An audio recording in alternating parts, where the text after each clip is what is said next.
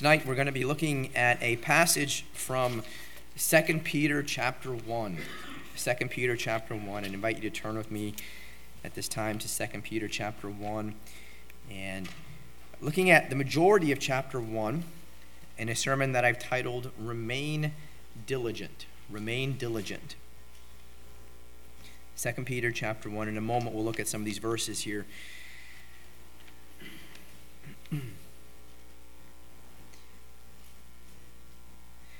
For all 76 years of his life, Romanian born Levi Librescu faced the challenges of life head on.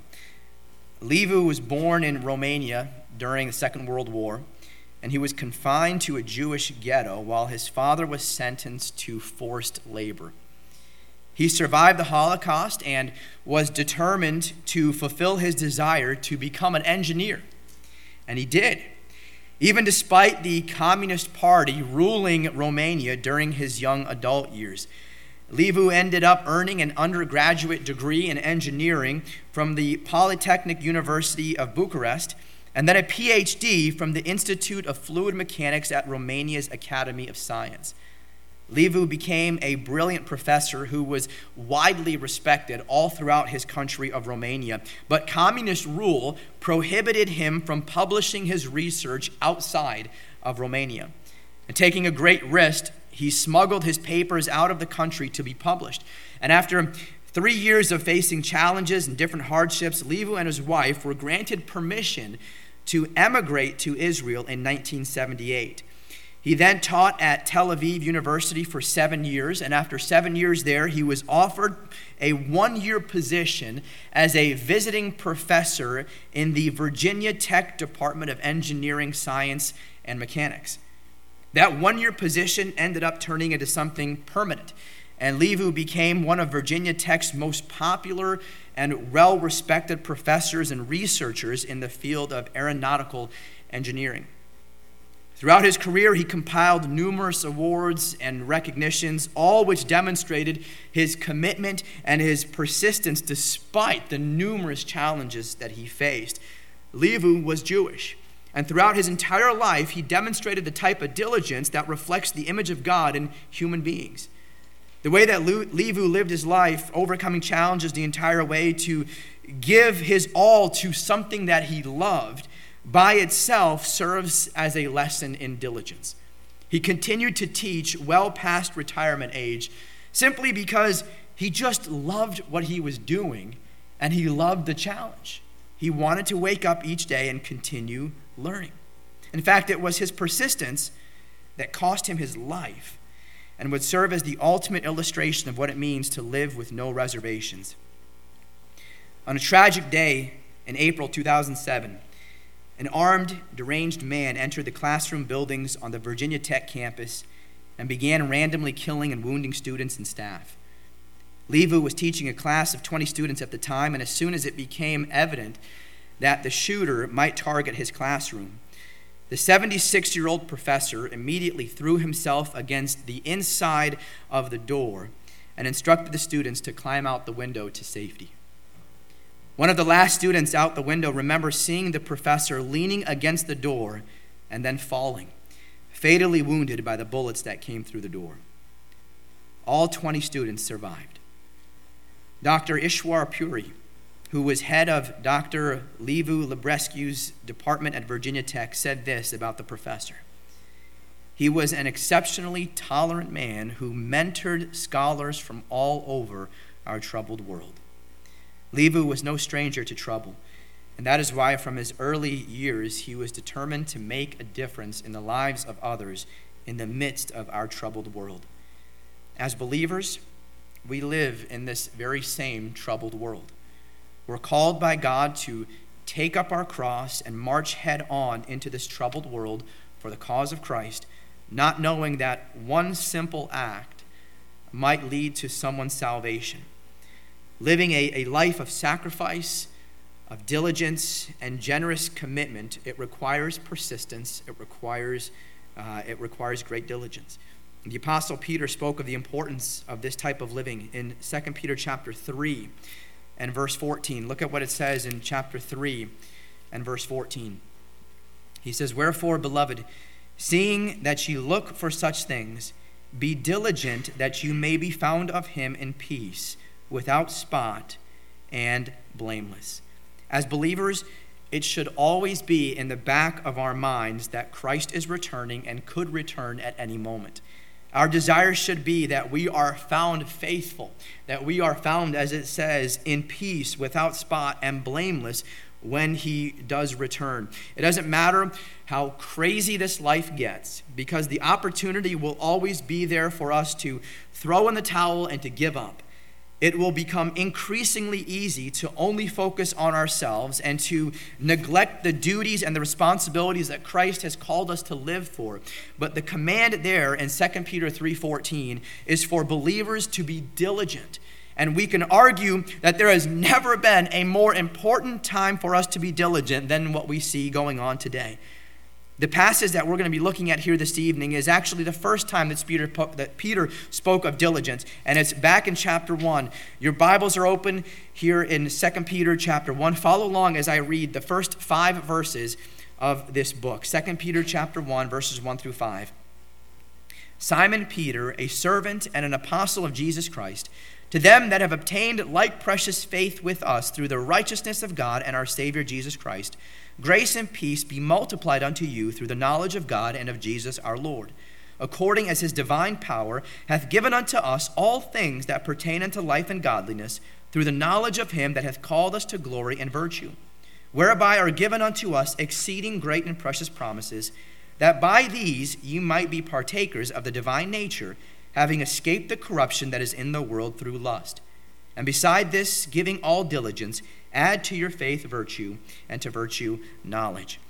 Now, what I want you to notice first of all, as Peter is writing this, he's writing to motivate believers. He's writing to motivate believers to remain persistent, to remain diligent in the work that they're called to do for Christ. Because the more that they're focused on following Christ, the less influence the world is going to have over them. So I want you to notice, first of all, why diligence is important. Why diligence is important.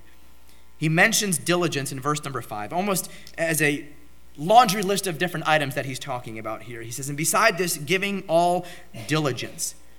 But look again at what we see in verses 3 and 4 as to why he says this. He says, beside this. And that's referring to what he's just said in verses 3 and 4. He says, according as his divine power hath given unto us all things that pertain unto life and godliness, through the knowledge of him that hath called us to glory and virtue whereby are given unto us exceeding great and precious promises, that by these ye might be partakers of the divine nature, having escaped the corruption that is in the world through lust.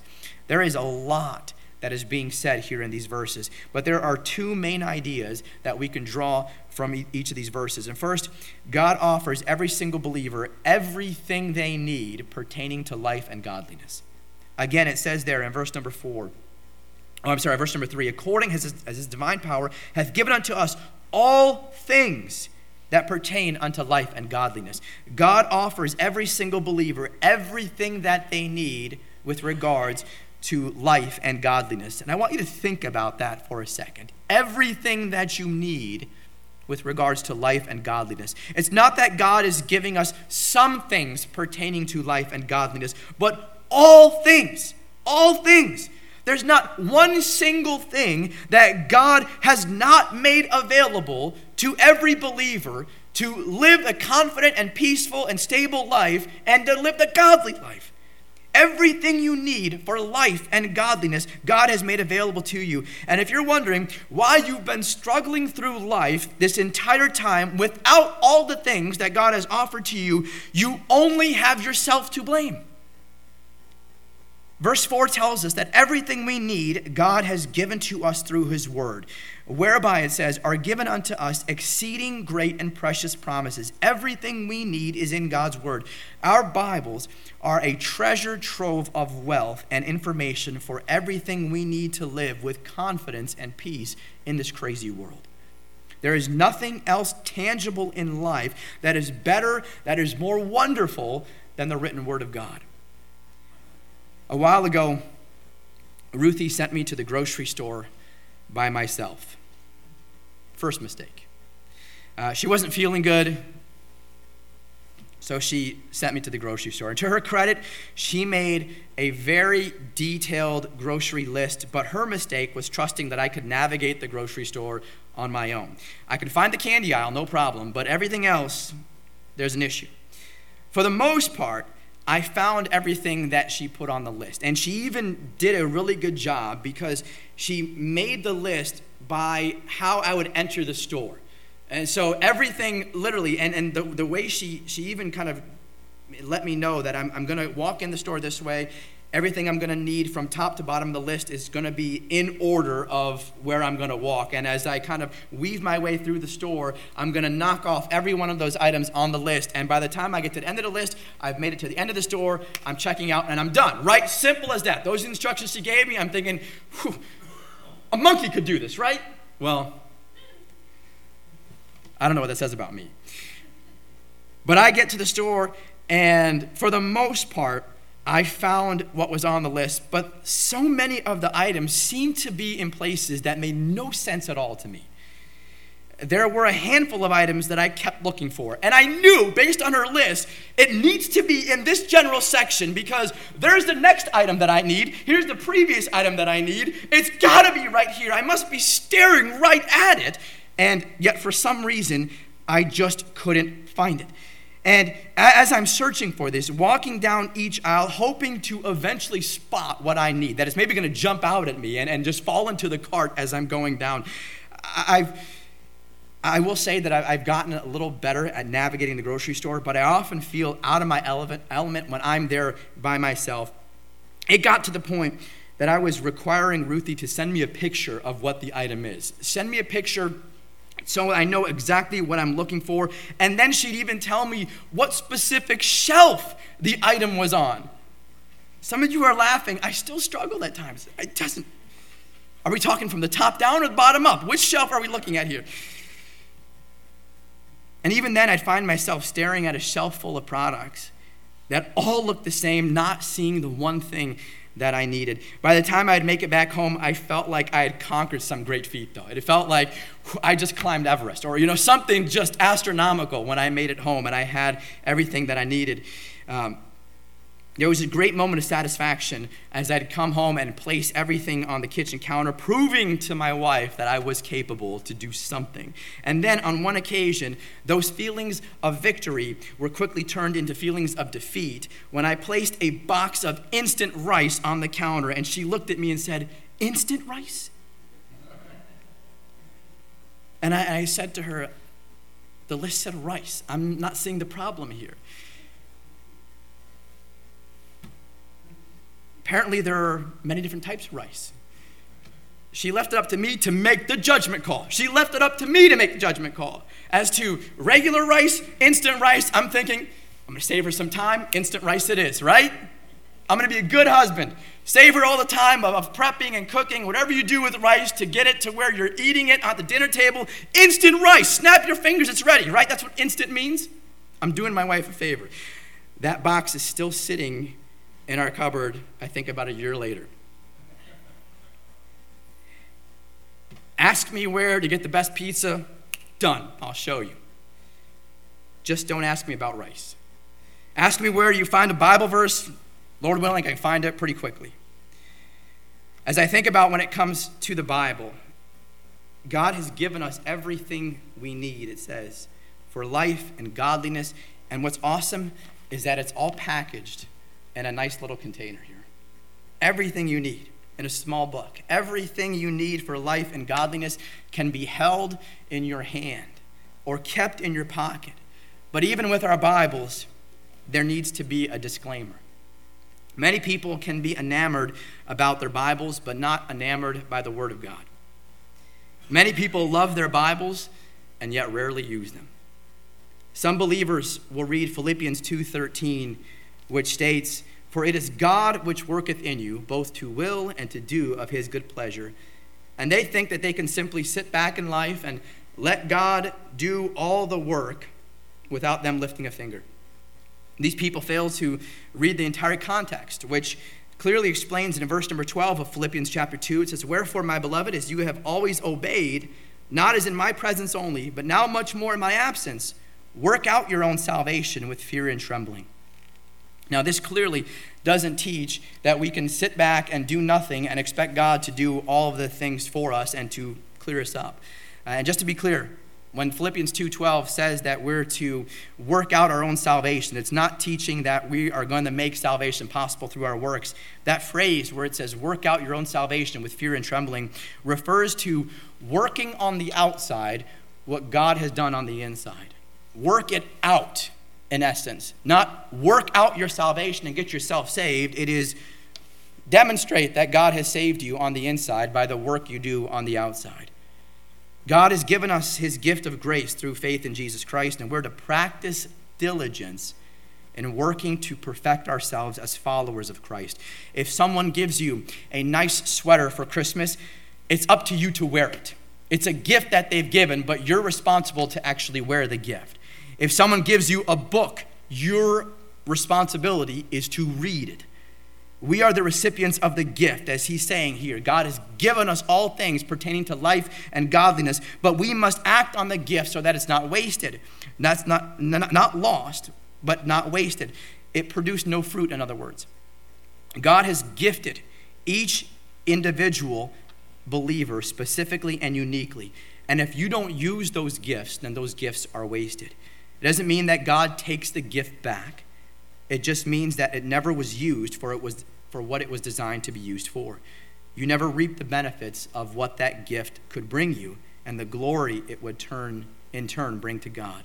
This is what it means when it refers to working out your own salvation with fear and trembling. When we look at God's word, we have a precious gift that is in our hands, which contains everything we need, as it says here, everything we need that pertain unto life and godliness. But what are we doing with it? Is it a gift that is being wasted as it sits and collects dust more than it is opened up and read? Consider the example of a man named Geoffrey Bull, a British missionary who was taken prisoner when the communists took over in 1949. Geoffrey was kept in solitary confinement in a cell that was really no bigger than a telephone booth. He was there for 12 years.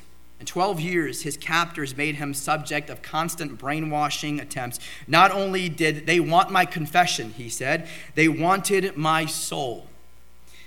Convinced that he was a British spy, the Chinese were after him every single day using all sorts of diabolical torture methods. One thing made a difference for Geoffrey, though. As a boy, his parents encouraged him to memorize scripture passages.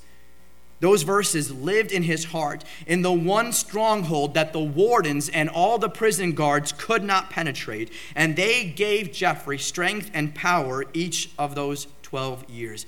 One night, with the cell doors bolted and locked, Geoffrey knelt to pray in a phone booth of a cell. The guard began shouting through the keyhole, You are not to pray. He entered the cell and forced the man from his knees uh, to stand up. Even so, Geoffrey clung to every word of Scripture that he possessed, turning it over and over in his mind and feeling the warmth of God's presence each and every day. God gave him a patience and a peace that few of us can imagine. When he would finish the verses, he would name the names of each of his captors, praying for every one of them the seeds of bitterness never had an opportunity to find a place in his heart. After he was finally released, Geoffrey faced many months of recuperation. After that, you might have expected him to retire, but not him. He married and resumed his missionary career, and this time he went to Indonesia. There's still more work to be done diligently, was his mindset. Secondly, I want you to notice the prerequisite for diligence. The prerequisite for diligence. Here in 2 Peter chapter 1, there's a, a list of different things that the Bible says we need to add to our faith, but everything starts with faith. In verse 2, we're told it says, Grace and peace be multiplied unto you through the knowledge of God and of Jesus our Lord. Grace and peace are multiplied, and then a number of characteristics in verses 5 through 7 are added. It says, And beside this, giving all diligence, add to your faith. And there's several, several things that are mentioned virtue, knowledge, temperance, patience, godliness, brotherly kindness, and charity. Seven things in all that we're told to add. But it says grace and peace, grace and peace are multiplied. These other characteristics are added. When you pay close attention, you see that God is the one doing the multiplying, we are the ones doing the adding. Grace and peace be multiplied unto you through the knowledge of God and of Jesus our Lord. And beside this, giving all diligence, in verse number five, add to your faith. God is the one doing the multiplying, we are the ones doing the adding. But everything hinges Everything hinges and begins with our faith in Christ. In order for us to have everything that we need for life and for godliness, we must first come to faith in Jesus Christ. Only then can we begin to move forward as believers by adding all these additional characteristics to our faith. And the way that we do this is by taking responsibility for our growth, not sitting back and waiting for God to do everything while we do absolutely nothing. So, the prerequisite for diligence is that we be saved, that we come to faith in Jesus Christ. Notice, third, the principles of diligence. The principles of diligence. Diligence is quite possibly the key to the Christian life. But what does it mean to be diligent? I think we all have an idea of what it means to be diligent. What does it really mean to be diligent? Well, diligence means, pretty simply, to eagerly and passionately give yourself to something. The idea is that you're working hard towards something. I had an old manager who used to tell me, he says, if you're not sweating, you're not working hard enough. That's a good picture of diligence. That you're really eagerly and strenuously giving yourself over to something. Someone had described diligence as a sprinter coming down the final stretch of a race with the finish line in sight. What are they going to do? Are they going to let up? Or are they going to give every last bit of what they've got to strenuously, eagerly, and passionately finish that race the best that they can. They're going to exert every ounce of muscle in their bodies, even when it hurts and it seems like there's nothing left to give. Diligence also means to extravagantly give of yourself. During the Olympic Games, with the eyes of the world watching, each host nation puts on an extravagant show. If you've ever watched opening ceremonies, it's incredible. They, they do so much. It seems over the top at times what they do. They want their Olympic Games, the host nation wants their Olympic Games to go down in history as the best the world has ever seen. For the 2016 Olympic Games, which were held in Rio de Janeiro, over $13 billion were spent which was about 1 billion less than what was spent for the London Games 4 years prior to that. Crazy numbers. Many of the athletes that are competing against each other on the, in the Olympic Games, they're already competing throughout the year and throughout the several years leading up to the Olympic Games. They know each other very well, but when it comes to the Olympics, they kick things into a different gear. They know everyone around the world is watching as each nation is competing against each other and the eyes of the world are upon them. They bring things to another level than what they've done throughout the course of the year or the last four years. When it comes to God's word, this is the same idea that we're being told here in 2 Peter chapter 1. We're told that we have all the tools we need for life and for godliness. It's just up to us to embrace it and to unleash the power of God as we make our lives more exciting and more fit for the service of God through the power of the Holy Spirit. Many of us end up being motivated more though by our feelings and by our emotions rather than our knowledge of God and a desire to know more about God. As a result, we're often less motivated to pray, we're less motivated to serve or to even read God's word. Is our walk with God based more on emotions and feelings?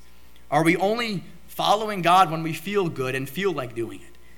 When we feel like it's a good time to do so? Or is our walk with God driven by faith and driven by the Word of God?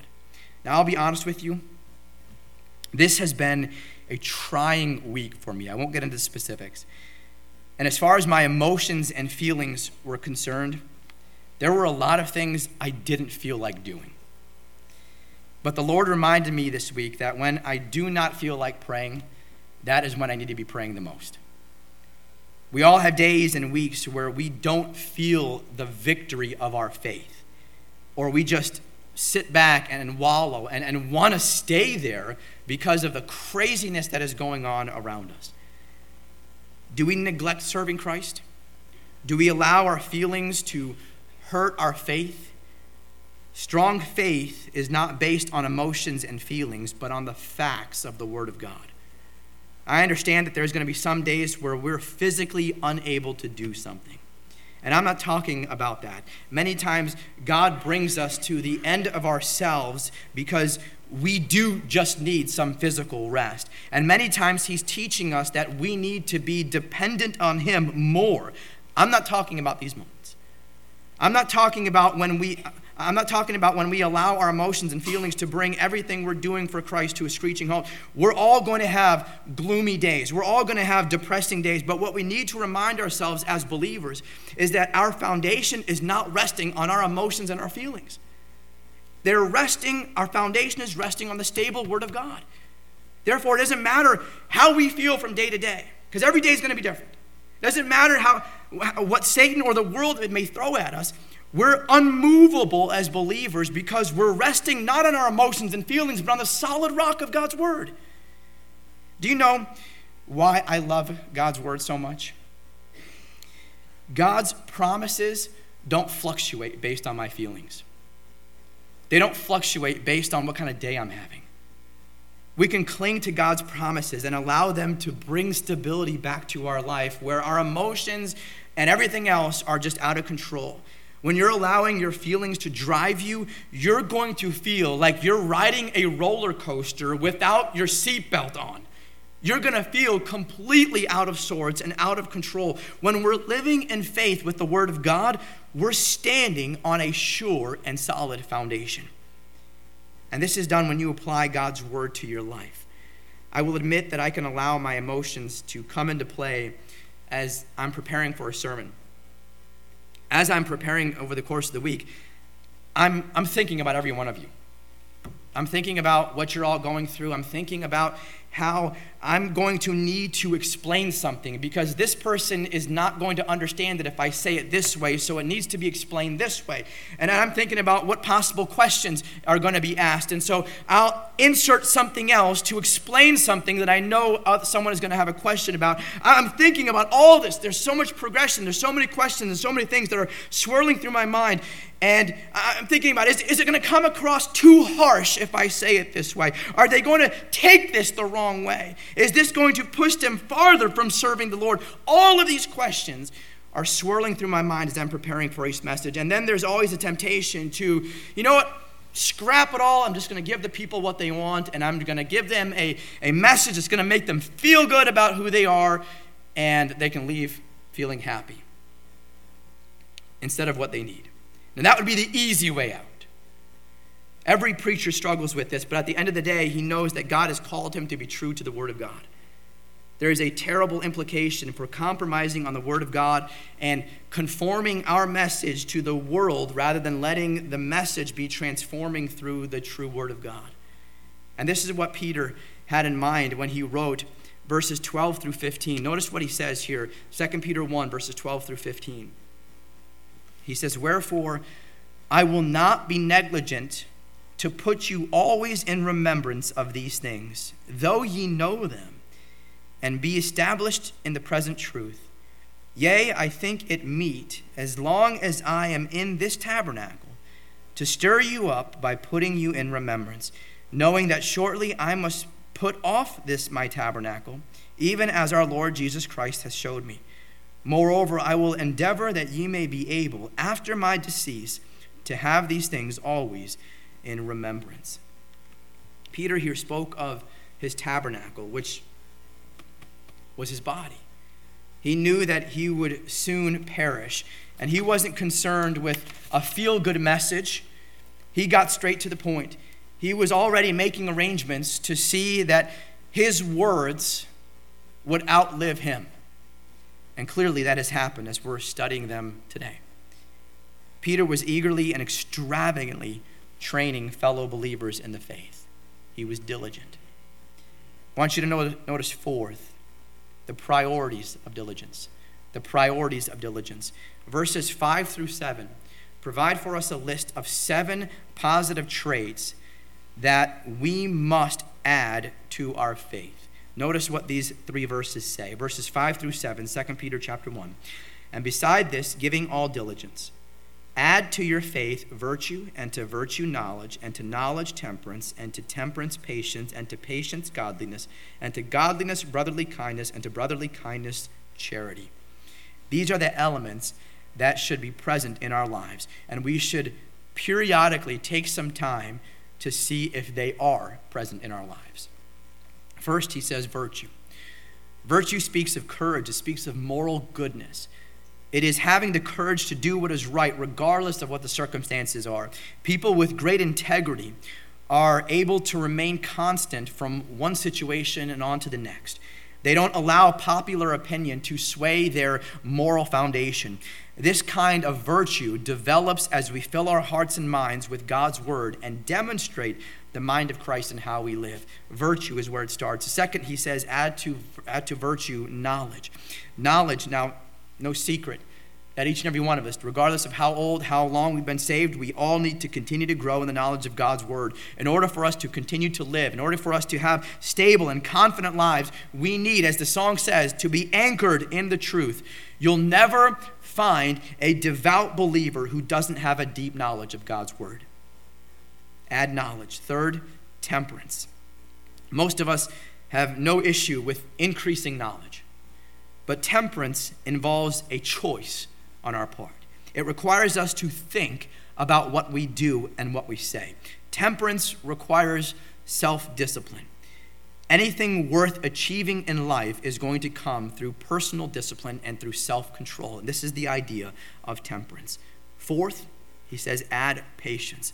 Patience is to continually endure hardships for the sake of honor. Many people have temperance where they're able to maintain a level of self control, but it's patience and that endurance that maintains self control and gets you to that finish line that you need to get to. Patience is silencing your body when it begins to complain. Fifth, add godliness, he says.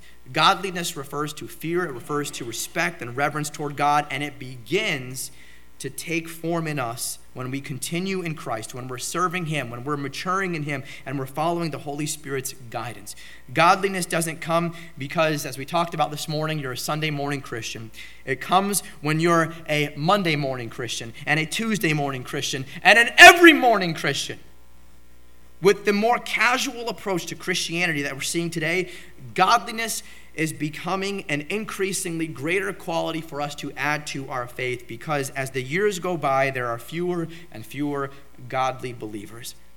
It is the godly believer who is humbly coming before the Almighty God. Adding godliness means that you're daily looking more like Christ. Sixth and seventh, I'm going to lump the two together brotherly kindness and charity brotherly kindness and charity. Now, I've included these two together because they are very closely related. They're two separate things, but they're closely related. Brotherly kindness and charity, or even love, are what truly sets us apart as believers, especially when we're adding them to our faith and adding them to our faith regularly.